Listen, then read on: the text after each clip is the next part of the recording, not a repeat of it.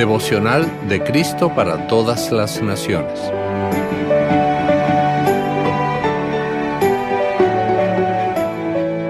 ...6 de octubre...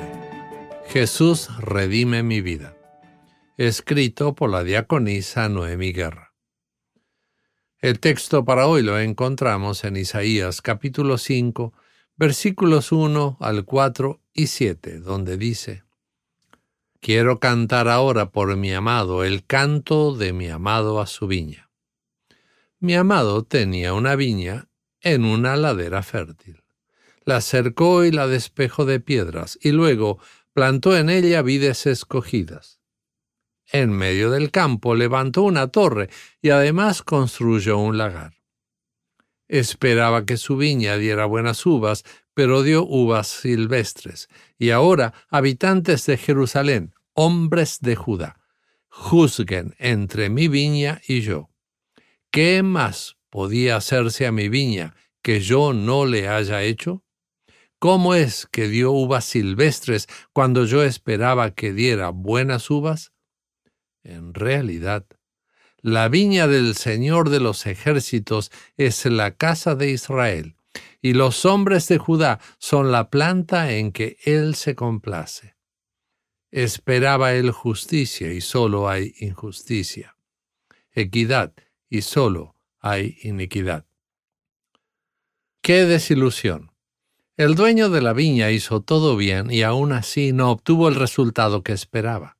¿Te ha pasado alguna vez que a pesar de haber dado todo de ti, las cosas no salieron como esperabas? ¿Has intentado con todas tus fuerzas cambiar algo en tu vida, pero vuelves a hacer aquello que no quieres hacer? A mí también me ha pasado. La buena noticia es que por la cruz y pasión de Jesús, Él redimió la viña de nuestra vida y su iglesia para sí mismo. Él es la vid verdadera, quien nos ha limpiado de injusticia y maldad. Jesús nos perdona, nos restaura y nos empodera con su Espíritu Santo, a quien recibimos en nuestro bautismo.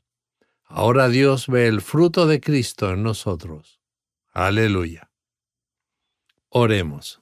Gracias, amado Dios, por cercar la viña de nuestras vidas con tus vigilias celestiales, despejarla de piedra y luego plantar en ellas vides escogidas. Gracias porque levantaste la torre de tu santo templo en medio nuestro y construiste el lagar de nuestro bautismo. Gracias por bendecirnos para que podamos ser de bendición para muchos más. Por Jesús. Amén. Para reflexionar. ¿Qué frutos ha producido el Espíritu Santo en tu vida?